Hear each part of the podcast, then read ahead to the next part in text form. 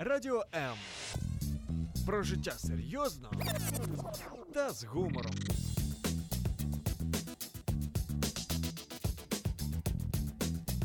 Радіо М.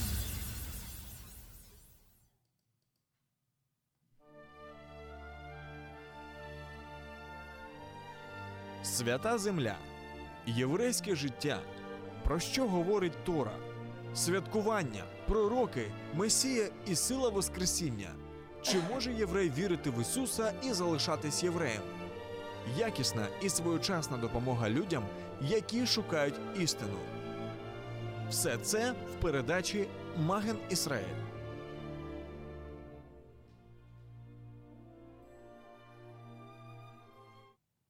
Шаббат шалом из Одессы. И с вами ваш ведущий Валентин Айтан. И уже не гость, а уже, так сказать, наш постоянный ведущий Виктор Расюк, учитель Мессианского еврейского библейского института в городе Одесса. И сегодня мы поговорим с вами об очень интересной, ну, для меня такой животрепещущей теме. Мы поговорим о Торе. Только не о том Торе, знаете, как молот Тора, а мы поговорим о Торе Маше, мы поговорим о Торе, которую Бог дал своему народу. Здравствуйте. И где он ее дал? Ну, где он ее дал? Если мы откроем э, Тору, мы увидим, что Господь дал Тору на горе Синай. Ага, замечательно. Тору сразу, всю целиком или частями? Ну, давай мы немножко... Э, вообще, ты знаешь, правильный, чтобы получить правильный ответ, нужно задать правильный вопрос. Хорошо заданный правильный вопрос уже половина ответа. И очень часто мы бывает такими, ну, как бы неправильно не, не получаем ответы, потому что мы не задаем правильный ответ, вопросы. Вопрос. Да, мы хотим получить вопро- ответ, но при этом, ну, так не понимаем вообще, чего мы хотим. Знаешь, вот совсем недавно, не то что недавно, я встречаю очень в интернете э, такие комментарии или такие воззвания, например, там Иешуа, Иисус, он исполнил Тору, он жил Торой, и мы, верующие, должны жить Торой. И когда ты с людьми вообще начинаешь общаться по поводу Торы, ты начинаешь спрашивать, а что же вы имеете в виду вообще, что такое Тора? Ты, ну, получаешь, э, к сожалению, такие непонятные ответы, потому что люди порой не понимают, о чем идет разговор. Ты говоришь им Тора, они тебе говорят традиция, ты говоришь им Тора, они тебе говорят предание, ты им говоришь вообще, ну что такое Тора? И тогда тебя обзывают антисемитом. Даже так. Даже так. Да, везет тебе на оппонентов. Э, По поводу темы вопросов и ответов. Это ж тоже нам кажется, что все просто. Спросил, получил ответ. Э, Но есть такой интересный момент. Эм, Во-первых, очень часто люди задают вопрос не для того, чтобы получить ответ, а для того, чтобы просто порисоваться, что вот они такие умные, что умеют задавать такие умные вопросы. Э, И это момент такой достаточно серьезный. Есть еще э, другая сторона этого вопроса. Люди задают вопросы, на которые ожидают ответ достаточно однозначный, да или нет. И Хотя, хотя этот, отв- этот вопрос, он не предполагает такого ответа. На, эт- эт- на этот вопрос нужно дать расширенный ответ, причем, возможно, даже задать несколько наводящих вопросов, собственно, самому вопрошающему. И мы можем даже увидеть в Новом Завете, когда подходит законник Ишуа и говорит, учитель, что мне делать, чтобы иметь жизнь вечную? А тот ему говорит, а ты в Торе как читаешь? Не, в Торе что написано? Как читаешь? То есть вот интересно, к Ишуа приходят, задают вопрос, а он не то что вопросом ответил, он ответил сразу двумя вопросами. Что написано и как ты это читаешь? Или другими словами, как ты это понимаешь, воспринимаешь и интерпретируешь.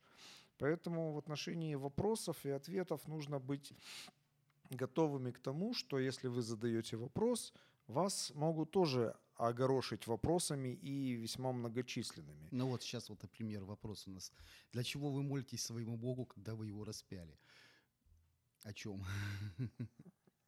Ну, Ну ладно, мы немножко вернемся к другому. Мы говорим о Торе, мы говорим вот о том, что многие люди не понимают вообще, что такое Тора, что такое Тора и с чем ее едят. А, И так, что же, может, что же мы называем Торой, Виктор?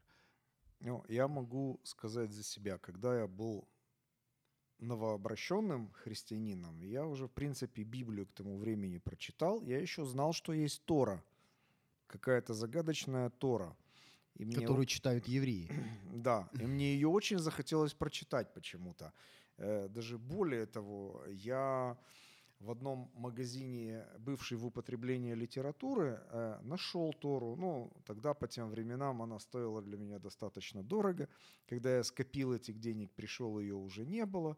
И не посчастливилось мне тогда Тору прочитать. Потом, слава Богу, я познакомился с одним евреем, который, к сожалению, отвергал, что он еврей, и отвергал веру в Бога. Но, но Тора, при, но при ну, всем, Тора у него была дома. но при всем при этом у него масса еврейской атрибутики было дома. Выяснилось, потому что когда-то его родители отдавали в Ишиву учиться, но потом его оттуда отчислили из-за недостатка корней. И, и вот Тора у него была. Я у него хотел купить Тору. И он мне с такой гордостью заявляет, евреи Тору не продают.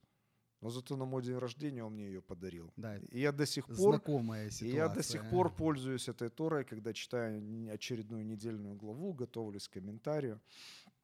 То есть для меня это еврейский подарок, ну, наверное, самый Да, дорогой, который может быть в тема. жизни.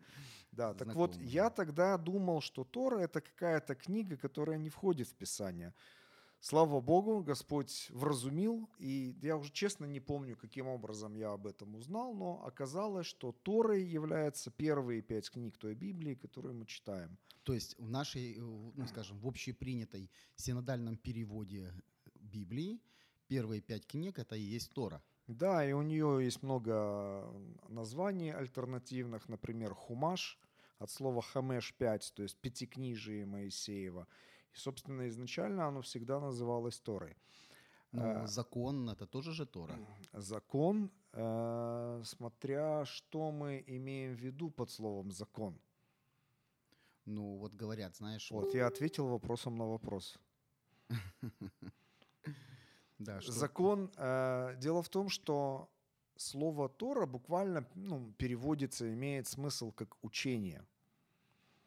И учение, которое заключено в Пятикнижии, оно, собственно говоря, в, себе содержит также и определенные заповеди, которые Всевышний дал для соблюдения Израилю, народу своему. И, собственно, в силу этого, когда слово Тора пытались перевести на греческий язык, другого альтернативного слова, передающего как бы вот эту вот законническую сторону Торы, не было. Но это и не просто учение, потому что Тору нужно исполнять. А Мгм. поэтому, э, как бы с точки зрения греческого ума, это закон. И поэтому слово Тора перевели как номос, который на русский мы переводим как закон. Ну, то есть определенные какие-то э, этнические, моральные законы, кодексы, какие-то правила, которые нужно исполнять. Да. Э, И при всем при этом, вот когда читаешь самый распространенный русский перевод Библии, синодальный перевод, когда ты читаешь э, Библию, вот я читая, я понимаю, что вот если бы она была изначально написана не на греческом, ну вот Ветхий, ой, Новый Завет, Писание Нового Завета, Бритхадаша, если бы они были изначально написаны вот все полностью на иврите или на арамейском, скажем, то во многих местах, в большей части мест, которые, в которых мы видим слово «закон», стояла бы Тора. Не во всех, но во многих. Ну, смотри, И, это, и, и я прошу прощения, и тогда просто текст воспринимается совсем по-другому. Потому что для нас, для нашего ума, закон – это тот, кто наказывает виновного. Ну, правильно, так оно. Закон же и нужен для этого. То есть мы, как мы можем понять, что человек или там что-то совершил неправильно? Существуют определенные принципы, определенные рамки, и выступая за эти рамки, мы можем определить, что что-то произошло. Вина, там, вот, человек, там, не кради. Ну, а как мы можем узнать, что он человек украл? Ну, Это все замечательно. Просто, ну, я когда-то прочитал замечательную книгу Клайва Стейплз Льюиса э, «Размышления о псалмах». И он там говорит о суде. И ну, для меня это тоже тогда была совершенно новая идея, когда он показывает, что Давид просит суда Божьего для себя. Мы, когда мы получаем повестку в суд, мы хотим всячески ее избежать или сделать вид, что нам это приснилось. То есть мы не хотим суда. А Ну. Давид хотел, но он хотел суда Божьего. Ну, И я- он говорил, что лучше впасть в руки Бога живого, чем в руки человеческие. Ну, потому что люди требуют справедливости, а Бог дает милость. Ну, а Бог что, несправедлив? Ну, в своей справедливости просто- он милостив. Просто очень часто мы подходим к каким-то библейским идеям, вот именно с точки зрения нашего понимания, вот именно вот понимания той культуры, той, э, того исторического момента, в котором мы находимся. Причем я вот э, в прошлом году пару раз э, мне повезло, ну, не повезло, ну, неважно. Я, короче, был в Варшаве, и мне, э, у меня получилось пообщаться с поляками верующими. Христиане, верующие поляки.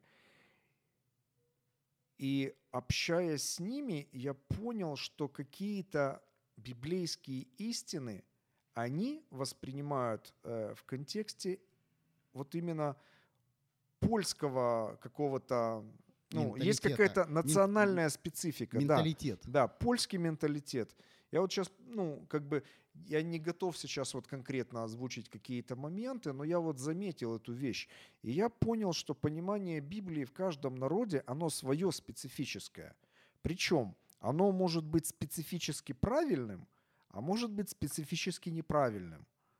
Ну, то есть эм, не согласующимся с духом Писания. Ну, например, Самый простой пример. Э, Для китайца хлеб – это рис, для молдавана – это мамалыга, для русского – это хлеб. И когда Ишуа говорит «я хлеб жизни», то китайцу лучше это перевести «я рис жизни», а молдавану «я мамалыга жизни». Ну, я условно и утрирую. Мгм. Как бы, э, какие... Но если мы будем придерживаться буквального написания, то кто-то может не понять, что такое хлеб, если они даже пшеницы никогда не знали. то есть Или что культурологический- такое, да, или что такое рис. Ну, то есть тут нужно понимать, что у каждого народа, и у каждого менталитета национального есть свои особенности. Собственно, поэтому Библия переводится на разные языки. Но при всем при этом, к сожалению, когда мы читаем ее в переводе, мы должны понимать, что на перевод наложена определенная ментальная такая маска, и она может где-то искажать, а где-то, наоборот, более утонченно показывать какие-то моменты. Я вот, например, когда жил в Кишиневе, я был знаком только с русским текстом перевода Библии. Мне говорили, что украинский, он более точный. Говорили, что румынский более точный. Ну, и я все-таки немножечко имея возможность сравнить, иногда сравнивал какие-то места, и я могу сказать, что таки да.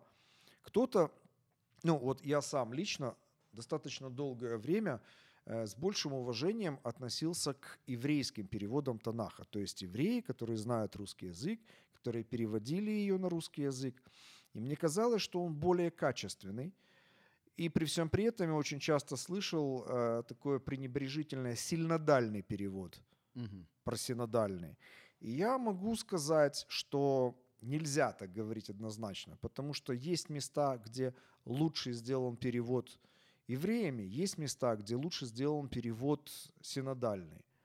Мне в синодальном непонятно, почему еврейское имя Шауль в Танахе переводится как Саул, а в Новом Завете Савл. Почему ну тут- еврейское Тут имя, понятно почему. имя Потому Мириам До того, как он стал христианином, он был Савлом, а потом он покаялся и стал Хорошо, Павлом. почему еврейское имя Мириам в Танахе звучит как Мириам, а в Новом Завете уже Мария? Ну, потому что там была Мирьям, а у нас Мария.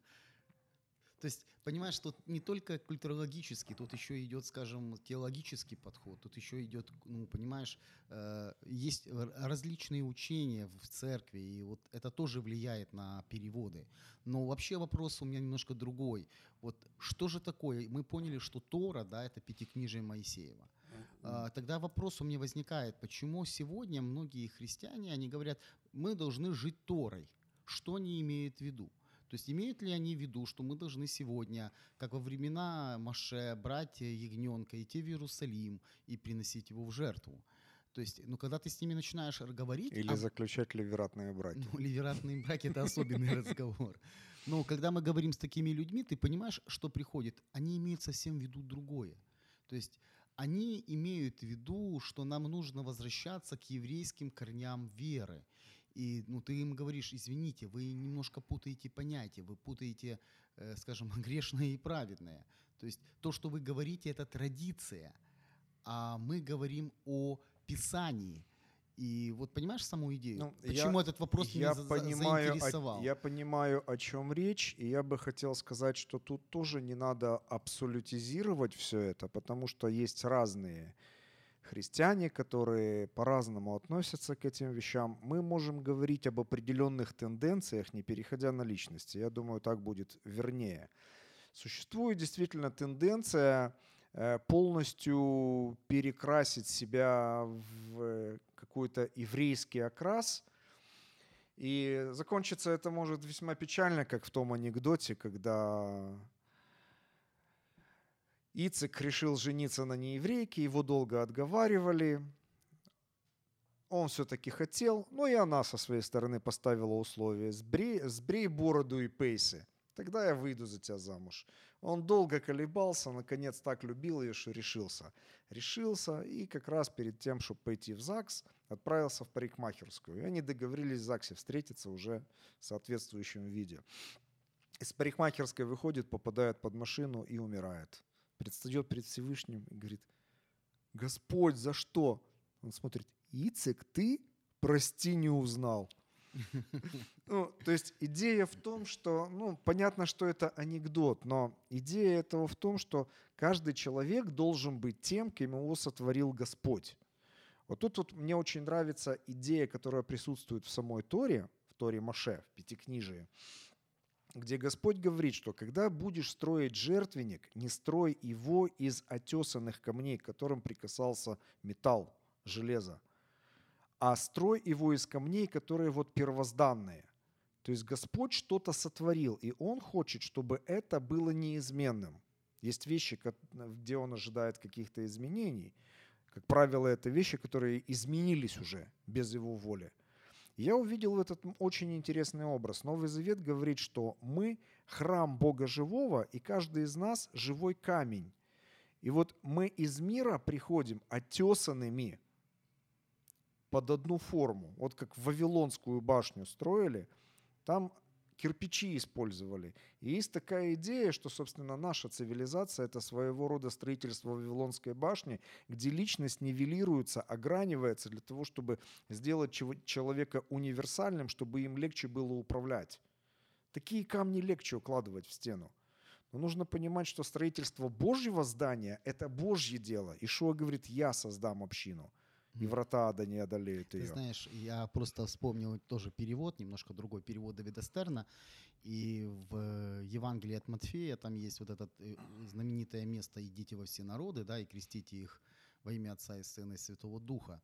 То он сделал такой уникальный перевод, он мне очень коснулся. Он говорит, идите во все народы и делайте себе учеников из людей Мгм. из людей. Вот именно, знаешь, вот, потому что очень часто мы представляем себе, что ученики это какие-то особенные, призванные, знаешь, такие высокодуховно-моральные, какие-то такие э, цадики, святые, спрятанные до времени. И тут приходит Ишуа, и они говорят, вот это мы, и мы хотим быть твоими учениками, знаешь. Мгм. И вот такой, наверное, подход к Торе вот тоже вот где-то в этом есть. Почему? Потому что, э, вот как ты говорил, что мы знаем, что есть Тора, и она какая-то тайная, знаешь, она еврейская, значит, в ней что-то есть особенное такое, что сделает нас более духовными, более сильными, более классными, знаешь, более такими приближенными к Богу. А Мгм. потом, знаешь, э, как у меня была история с одним моим другом, а, я как-то его пообещал угостить фалафелем. Я говорю, вот будет фалафель. Он целый день ходил и говорил, фалафель, фалафель, так вкусно. Ой, какой, наверное, это такой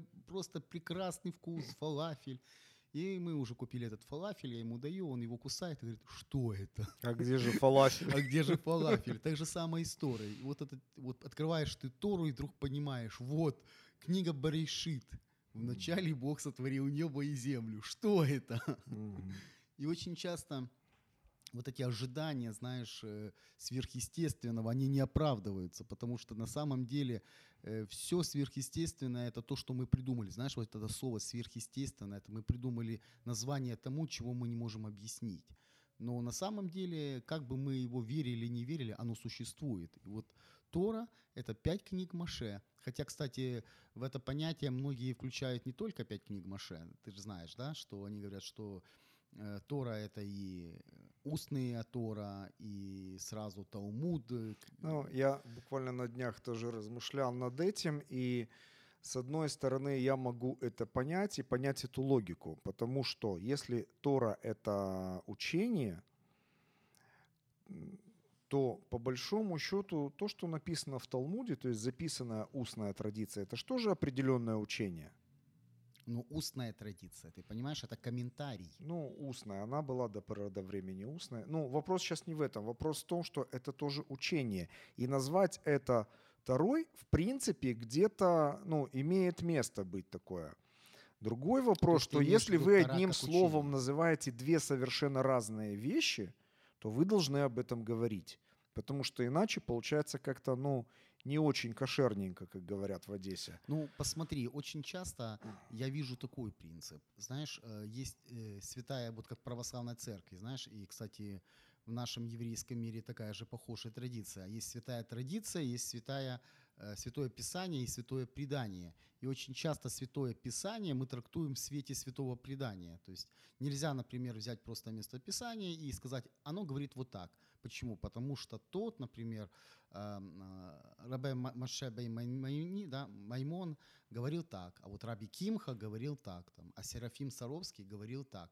Поэтому вот мы читаем так, вот написано так, но мы подразумеваем именно вот другое совсем. Понимаешь? И вот э, тут уже тоже интересный момент, потому что очень часто мы берем, э, выдаем, скажем, желаемое за действительное. Ну, тут, собственно, работает тот же механизм, что с попыткой прочитать Тору как нечто еврейское, тайное, прочитав которое мы станем, получим что-то другое сверхъестественное, чего не получили в своей Библии. Тут, собственно, э, попытка увидеть как бы смысл,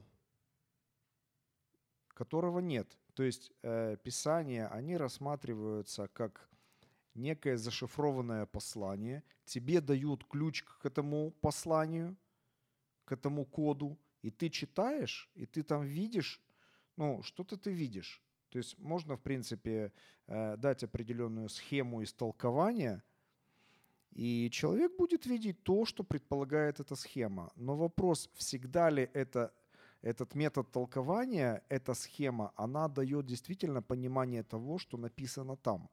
Человек очень часто нуждается в том, чтобы ему объяснили.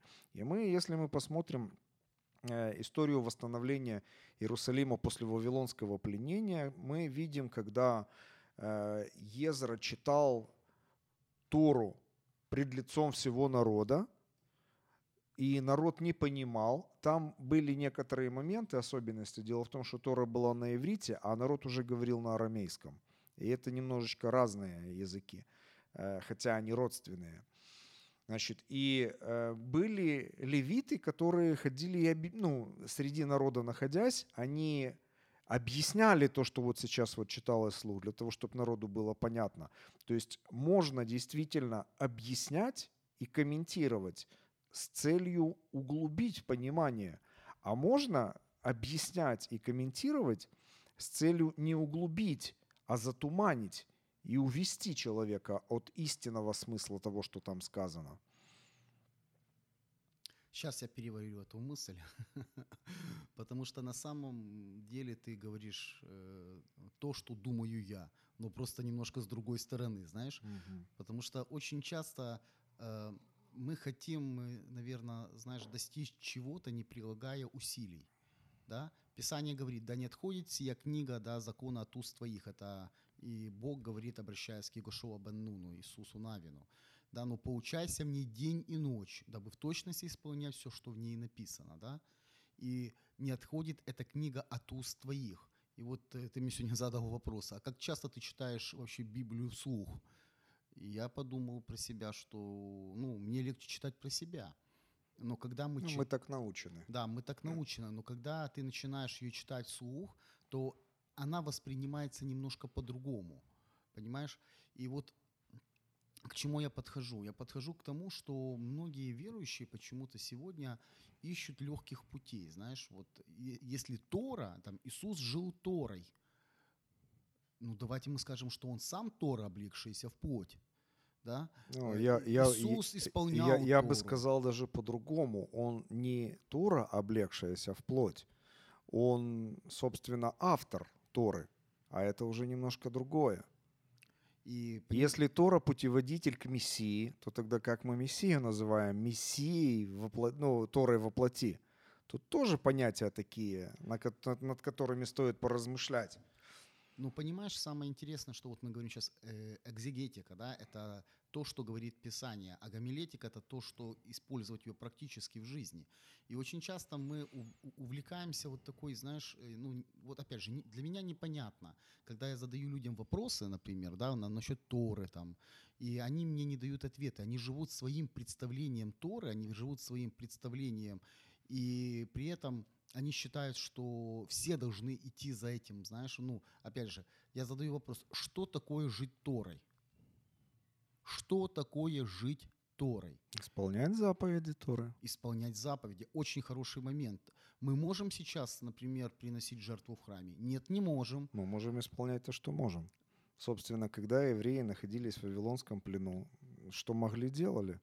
Ну, тогда мы не можем полностью исполнять Тору, потому что Ишуа говорил, что если ты не исполняешь одну заповедь, ты не исполняешь все.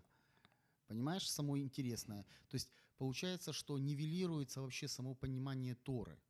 То есть для чего Тора? Тора, вот ты когда-то высказал очень интересную мысль, я ее повторю, что э, Тора Маше, да, это было как бы путеводитель к Мессии, да, Мгм. но Ишуа, он дал вторую Тору, как жить с, с, с Машехом, как жить с Христом. Понимаешь саму идею? Мгм. И получается картина, мне говорят, э, мы должны э, э, жить как кто? Как евреи. Как евреи. Подожди, но вопрос у меня тут, я не говорю, ты понимаешь, вот тут происходит подмена понятий, тут происходит, то есть Тора, она не является, то, что говорят люди Тора, это не является заповедями Божьими, это является, скорее всего, скажем, э, инструкциями, как выполнить Торы, скажем, фарисеями или их уже последователями раввинистического иудаизма. Например, вот ты уже говорил, ливерантный брак, да? Сегодня ливерантный брак вообще имеет место или не имеет места? Должны ли верующие в Иешуа, христиане, э, ну, исполнять заповедь ливерантного брака? Это Тора, мы должны жить Торой, мы обязаны жить Торой. Вопрос тогда, в- что же такое жить Торой? Не, Если мы не понимаем сути этой заповеди, тогда, естественно, возникают такие вопросы. Но с чем была связана эта заповедь? Насколько мы помним, земля была разделена между коленами. И гулять от колена к колену земля не могла. Такова воля хозяина этой земли, Всевышнего. Он даровал эту землю и дал определенные законы, как этой землей распоряжаться. И ливератный брак служил, э, ну, одна из целей ливератного брака, это чтобы земля не ушла в другое колено. То есть вот мужчина женился, детей нет, умер. Жена живет вот в этом уделе, и она выходит замуж за представителя другого колена. Кому начинает принадлежать земля? Ну, Продолжай. представителю другого колена. Правильно? Ну да, по принципу, по логике. Но для того, чтобы этого не происходило, чтобы не было нарушения э, заповеди о том, что земля, отданная одному колену, она должна принадлежать этому колену навечно. Собственно, и происходило восстановление семени для того, чтобы сын, причем сын этого ливератного брака не считался сыном брата умершего человека. Он считался сыном того человека, который умер, жена которого, в принципе, и родила этого сына. Он был ее сыном, он был сыном ее умершего мужа. Он не был сыном того человека, который, собственно, поспособствовал зачатию. И этот наследник, он, собственно, и оставался владельцем это, этого надела, и надел оставался в рамках вот именно надела того колена, в котором он находится. То есть простой практичный, практичный смысл. Вот именно когда мы пренебрегаем практичной повседневностью, это «да не отходит книга твоя от уст твоих, день, поучайся в ней день и ночь». Это надо читать, изучать, размышлять, исследовать каждый день. А мы хотим, ничего не приложив, сразу получить все. Ну, потому что книга еврейская, Тора, понимаешь? Ешо жил по Торе. И если я буду исполнять то, что делал он, то я и буду, значит, таким успешным, как он. Понимаешь? Наше желание порой вот именно получить то, что мы видим, вот, э, уви, увидим вообще. Вот, ну, ну, давай вот подойдем к такому моменту. Хорошо быть учеником хорошего, у хорошего пастора, да? у хорошего равина, э, ну, престижно. И на него обращено все внимание. Ну и, конечно же, хочешь ты не хочешь, внимание обращается на тебя, правильно я говорю? Возможно. А это же знакомство, это новые горизонты, ты можешь достигнуть других людей, то есть твое служение будет расти, хорошие перспективы, да? Что говорит Иешуа? Иешуа говорит, хочешь быть моим учеником? Возьми крест свой, иди за мной. Умри для себя и... и, и, и... Что такое крест?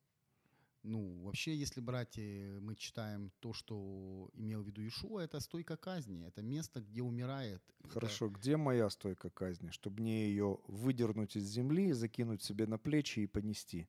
Ну, надо спросить у Ишуа. Ага, вот когда я спрашивал, я получил ответ.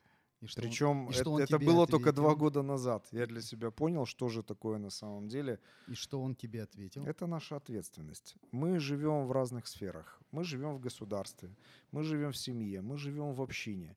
И в каждой из тех сфер, где мы присутствуем, есть определенная власть, есть определенная ответственность. Я могу в какой-то сфере реализовывать эту власть, в какой-то сфере я могу быть подвластным. Но и подвластный, и имеющий власть имеет определенную ответственность. Мы, как граждане государства, имеем определенную ответственность, и мы не должны от нее увиливать. Мы, как э, члены общины, имеем определенную ответственность и не должны от нее увиливать. Как члены семьи своей, мы тоже имеем определенную ответственность и тоже не должны от этого увиливать. И, собственно, когда человек берет на себя ответственность, которую на нее возлагает Господь, вот это и означает, в моем понимании, как я это получил, от, вот тот крест, который необходимо взять на себя. То есть, Ишуа не брал на себя крест царства. Он взял на себя крест страданий, потому что на тот момент его ответственность была спасти род человеческий, а не воцариться. смотри. А, Но как следствие, кстати, пришло царство. Да. Просто понимаешь, мы сейчас с тобой говорим именно, это мидраж, да, мы толкуем уже какие-то да. моменты, да. Но и вот то, что происходит, например, я, почему... Творим устную Тору. Да, вот мы сейчас творим устную Тору, но если мы посмотрим вот буквально, что там написано, там написано, он возьми, буквально возьми Ставрос, да, возьми крест, орудие смерти. И понятно, что человек, он говорит, умри для себя, он говорит определенные моменты. Так же самое, это как вопрос с Торой, понимаешь? Ишо исполнял Тору. И э, прежде чем, наверное, надо разобраться, что Ишуа исполнял. Потому что, если ты помнишь, у него были проблемы с фарисеями, да, Э, с ну, скажем, с другой группой людей, которые тоже ревностно исполняли Тору. Он говорит, твои ученики что делают? Едят немытыми руками, нарушая предания старцев. А они делают то, что не должно быть в субботу. Ну, Ешо-то не нарушал Тору. Понимаешь? И Тут есть еще другой момент интересный, кстати, для тех, кто хочет э, жить по-еврейски и жить по Торе. Ишуа сказал, если не превзойдете праведности книжников и фарисеев, то, же, то не можете войти в Царство Божие. Ну, тут вот просто возникает сразу нескромный вопрос, а кто из подобных э, людей, которые хотят жить по Торе, хотя бы дотягивают до уровня книжников и фарисеев, которые были настолько буквальны в этом, настолько щепетильны, что, ну, действительно, он показал наивысшую существующую планку. И при этом он сказал, что если у вас будет этот уровень, не войдете, у вас уровень должен быть еще больше. Так вот вопрос, что же это за Тора, уровень которой выше Торы Моше? Да. Поэтому мы не можем, мы праведны не своей праведностью. Да? Да, А совершенно его. верно. Просто знаешь, вот сама история, вот сама вот этот сам, сами вот эти комментарии людей, знаешь, они меня немного настораживают. Это говорит о том, что люди не читают Тору. Понимаешь, люди порою, ну вот то, что я говорил, выдают желаемое за действительное. Знаешь, и в мессианском мире есть как бы такой, таких два, наверное, полюса. Один говорит, все, там, не надо нам никакая Тора, а вторые говорят, нет, там, Тора нужна, мы должны жить Торой, Ишуа жил Торой. И, знаешь, как бы, и ты понимаешь, что кто, э, что есть действительно вопросы и нужны ответы. И вот как мы говорили в начале, правильно заданный вопрос – это уже половина ответа. Мгм. И вот когда ты задаешь людям, что такое Тора, знаешь, э, почему-то люди не могут понять. То есть они говорят, Тора – это то, что исполнял Иешуа. А, И что можно посоветовать вообще? Что можно поду- э, как, как, как, как говорить с такими людьми Да вообще? не отходит книга сия от уст твоих, но поучайся в ней день и ночь, и тогда получишь ответы на вопросы, что такое Тора и как ее исполнять. Ведь дело в том, что, опять же, особенности перевода и невнимательное прочтение, потому что мы ну, как-то так научили нас жить лозунгами, короткими фразами. И поэтому, когда мы читаем длинный текст, он почему-то э, не укладывается у нас в голове большими кусками. Он укладывается отдельными, отрезанными от всего фразами. И когда, Фрагментами, да, когда люди читают, что не, ис- не нарушить я пришел, но исполнить, он говорит, ни одна йота, ни одна черта не пройдет из э, писаний и пророков. Э, ну, просто читать надо внимательно, уместно задуматься, а какие заповеди давали пророки, если речь идет об исполнении Ишуа заповедей каких-то? Пророки они обличали в том, что кто-то, что народ не выполняет, что народ не живет отношениями с Богом и не хранит заповеди, не исполняет их. Но заповеди они не давали.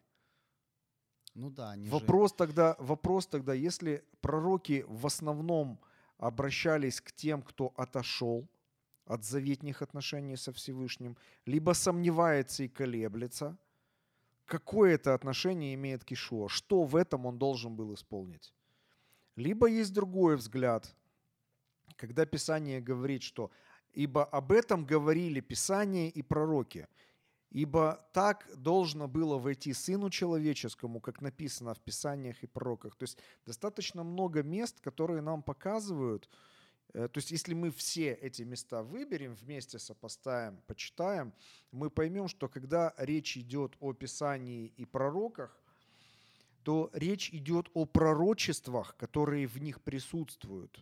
Пророчество о грядущем Мессии. Ишуа говорят, вы исследуете Писание в поисках вечной жизни. Все они говорят обо мне. И вот он пришел исполнить то, что говорится. И он сам говорит, вот в книге написано обо мне. Иду исполнить. То есть, когда мы совмещаем вот эти вот фрагменты, мы понимаем, собственно, видим целостную картину. Это как разные взгляды на одно и то же явление с разных сторон, разные перспективы. И тогда мы имеем представление об объеме, собственно, о предмете разговора. Когда Ишуа говорит, что я пришел не нарушить, но исполнить, речь идет именно об исполнении всего того, что о нем сказано. И если мы читаем Ну, дальше видишь, этот но- отрывок, то мы, мы можем в этом удостовериться. но в основном как бы почему-то акцент переходит на, например, на второстепенное, знаешь. Я пришел исполнить, значит, я и пришел исполнить не в плане... Но довести- Ну, он тогда не исполнил заповедь о ливератном браке. Как минимум. Ну, то есть, если мы сейчас начнем вот так вот буквально, то он э, огромное количество заповедей не исполнил, ну, собственно, потому что он не пришел для этого. Ну, понимаешь, почему, ну, почему тогда вот людей вот привлекает вот это второстепенное? Вот я разговаривал с одним молодым человеком, он является мессианским верующим, э, ну, как бы он посещает мессианскую общину, еврейскую мессианскую общину, он не еврей. И вот я вижу у него цицит, знаешь, вот кисти, вот это крипсидон, да, как на греческом языке, и то, что написано в, в иврите, что кисти на краях одежды. И вот он одел, он где-то пошел в синагоге, купил цицит, одел его, одел кипу, не, кипу он не одел, кстати. И ходит, и довольный, вот я, я ему спрашиваю, зачем? Он мне отвечает, ну как, я же как Ишуа исполняю Тору. Я говорю, ну, хорошо, а где голубая нить Техилет? Он, какая Техилет? Ну, то есть в каждом цице должен быть Техилет, должна быть голубая нить. А у тебя ее нет. Он постоял, подумал, говорит, наши мудрецы решили, так как мы не знаем цвета этой нити, не исполнять эту заповедь, чтобы не нарушать ее. Я говорю, подожди. То есть логически получается, ты нарушаешь, чтобы не нарушать. И он на меня посмотрел, как-то его так, и все, я стал для него чужой, понимаешь? Я задал второй вопрос, говорю, хорошо, но если ты ходишь по Галахе, кипа где? Цицит без кипы носить нельзя. Этим я его убил полностью. Он вообще ко мне больше не подходил. Но вот имеется в виду, что люди порой увлекаются какой-то вот такой обрядовостью, не понимая смысла, что стоит за этим.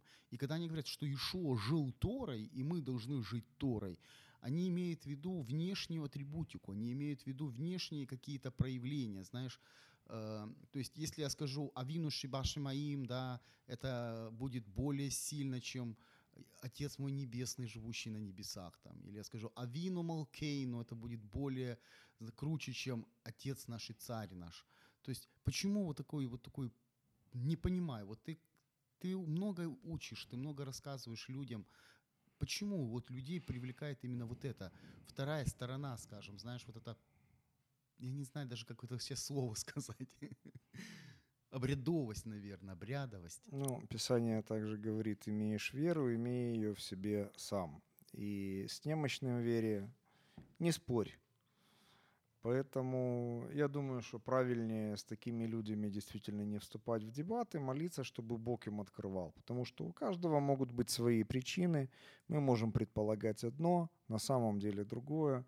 Поэтому ну, я не сторонник споров и диспутов э, на эти темы, чтобы кому-то что-то доказать, потому что когда-то один умный еврей мне сказал такую простую идею. Если ты споришь с человеком, и ты выиграл спор, ты не приобрел друга, ты приобрел врага. У нас такой цели нет. Ищите мира со всеми, если это возможно. Поэтому, если возможно, чтобы этот брат, ходя в цицит прославлял Господа, пусть прославляет в Господа. В цицит, без кипы. Я Но думаю, что это, это все-таки ценнее Виктор, и важнее. проблема не в том. Проблема в том, что он пытается навязать мне свою точку зрения, и если я не соответствую его мировоззрению, он пытается, ну, то есть, понимаешь, да, саму идею?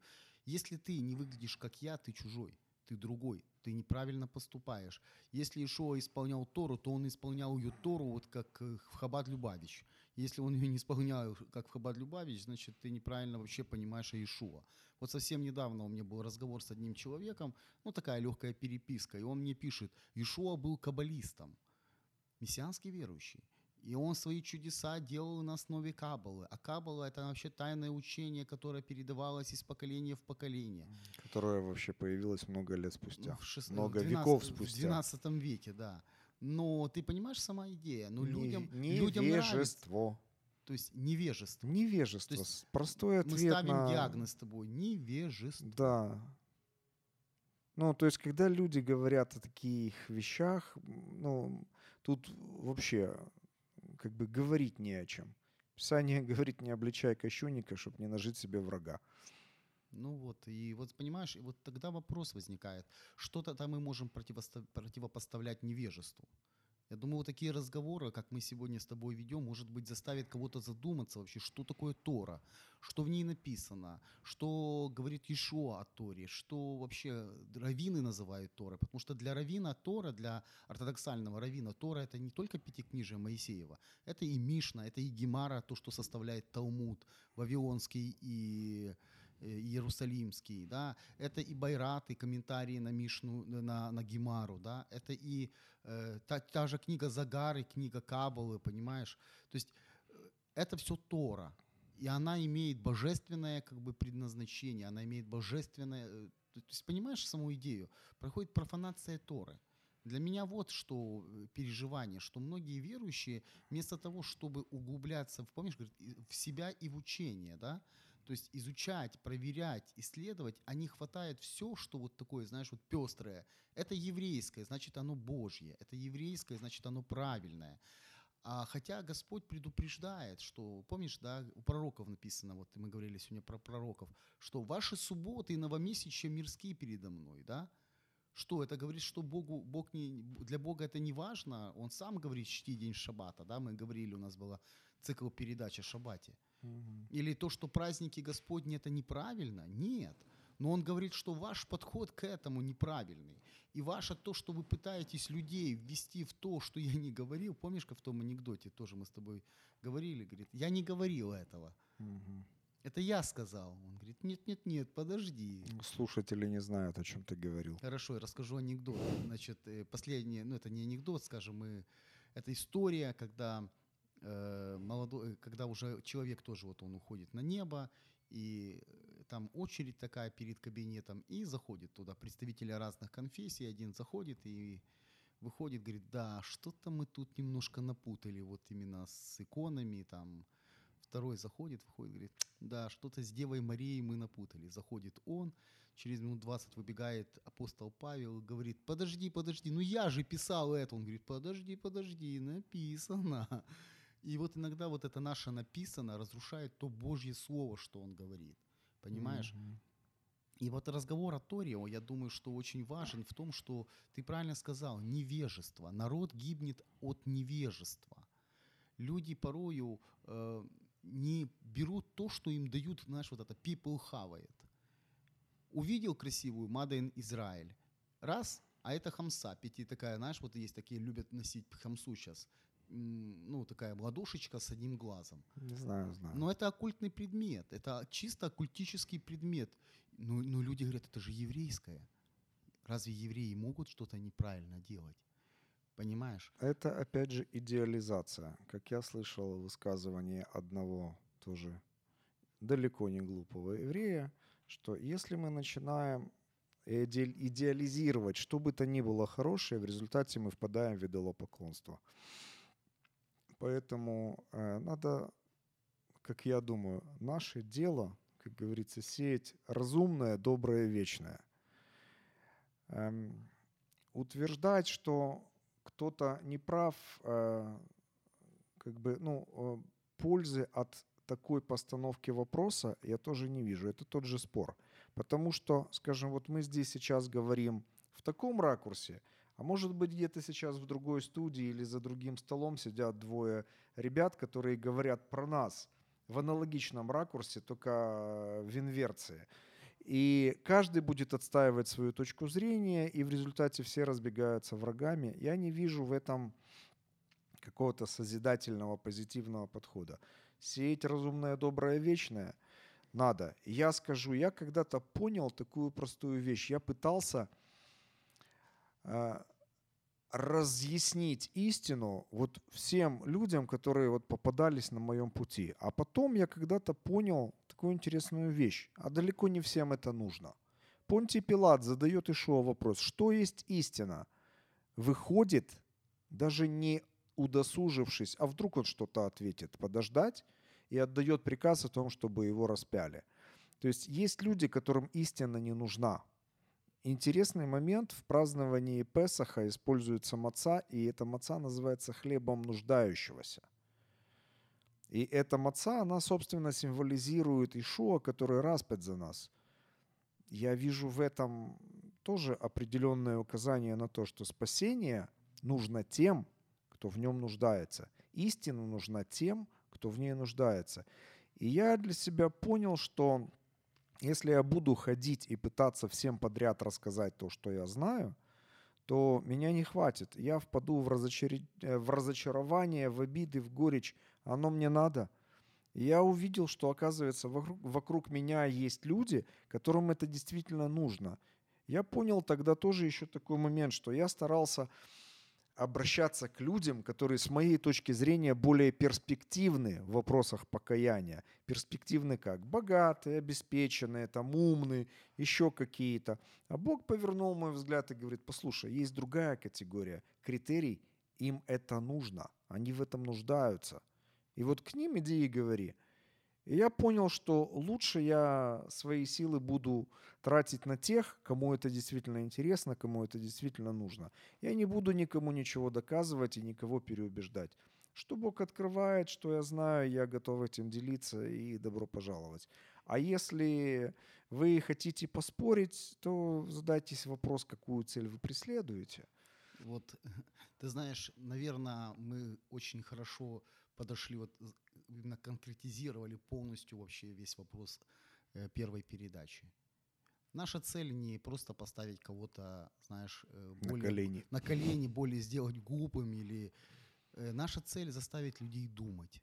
Если я говорю что-то, я заявляю что-то, я должен подтвердить это, ну, хотя бы знать, о чем я говорю. И моя цель, наша цель вообще, Маген Израиль, щит, он для того, чтобы защититься. Щит, он предназначен для того, чтобы принять удар врага. И наша цель, это, ну, вообще наша цель, э, это помочь вам задуматься, помочь вам не бросаться красивыми лозунгами, фразами, и чтобы Тора действительно была светом вашей ноге. С вами был Виктор Росюк, Мессианский еврейский библейский институт, город Одесса, и я, Валентин Итан.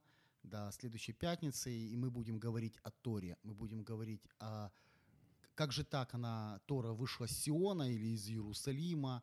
Мы будем говорить вообще заповеди, что такое заповеди, нужны ли нам сегодня заповеди. Давайте будем действительно, как говорил Виктор, идти вместе в радости. Шаббат шалом.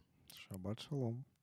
Якщо вас зацікавила тема передачі або у вас виникло запитання до гостя, пишіть нам radio.m.ua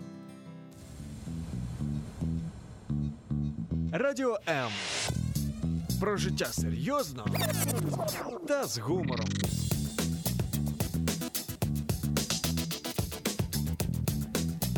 Радіо М.